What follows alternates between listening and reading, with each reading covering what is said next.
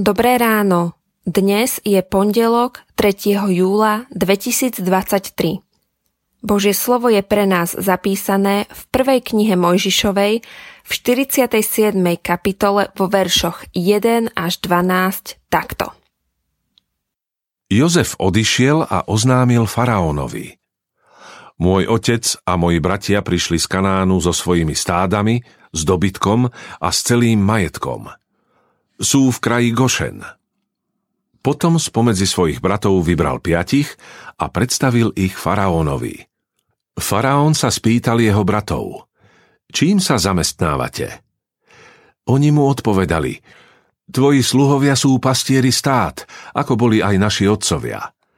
Povedali mu ešte, prišli sme bývať do tejto krajiny ako cudzinci, lebo pre stáda tvojich sluhov niet paše. Na Kanán dolieha veľký hlad. Dovol teda, aby tvoji sluhovia mohli bývať v kraji Gošen.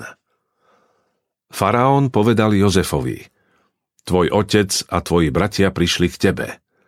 Celý Egypt je vám otvorený. Usídli svojho otca a svojich bratov v najlepšom kraji. Nech teda obývajú kraj Gošen. Ak uznáš, že sú medzi nimi schopní muži, ustanov ich za správcov nad mojimi stádami. Jozef uviedol svojho otca Jákoba, predstavil ho faraónovi a Jákob požehnal faraóna. Faraón sa spýtal Jákoba, koľko máš rokov? Jákob odvetil faraónovi, moja životná púť trvá 130 rokov. Krátke a zlé boli roky môjho života a nedosahujú dĺžky životnej púte mojich otcov. Potom Jákob požehnal faraóna a odišiel od neho. Jozef usídlil svojho otca a bratov a dal im majetok v Egypte, v jeho najlepšej časti, v kraji Rámsés, ako to rozkázal faraón. Jozef sa postaral o živobytie svojho otca a bratov a celej otcovej rodiny podľa počtu detí. Ako hodnotí svoj život 130-ročný muž? Počas audiencie patriarchu Jákoba sa ho faraón opýtal – koľko máš rokov? Jakob mu odpovedal, že má 130 rokov. Krátke a nedobré boli roky môjho života. Jakob zrejme prežil aj lepšie časy. Celkové však 130 rokov svojho života hodnotí ako nedobré, zlé časy.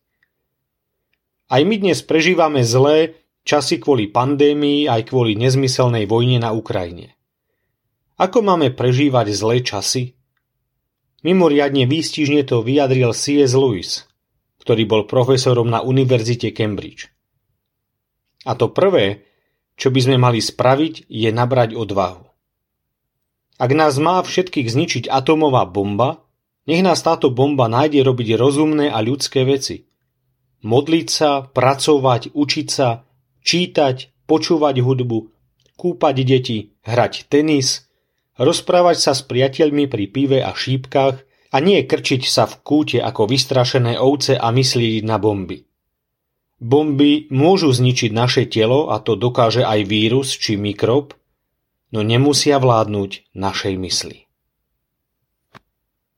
Bože, ďakujem Ti, že môžem ďakovať, lebo Pán Ježiš nám dáva možnosť znovu sa narodiť. Odpusť mi, že sa správam ako pred jeho príchodom, keď ani Jákob nedokázal vidieť to dobré, čo si pre neho konal. Pestuj vo mne duchovné ovocie radosti. Amen. Zamyslenie na dnes pripravil Jozef Kováč. Myslíme vo svojich modlitbách aj na cirkevný zbor Padarovce.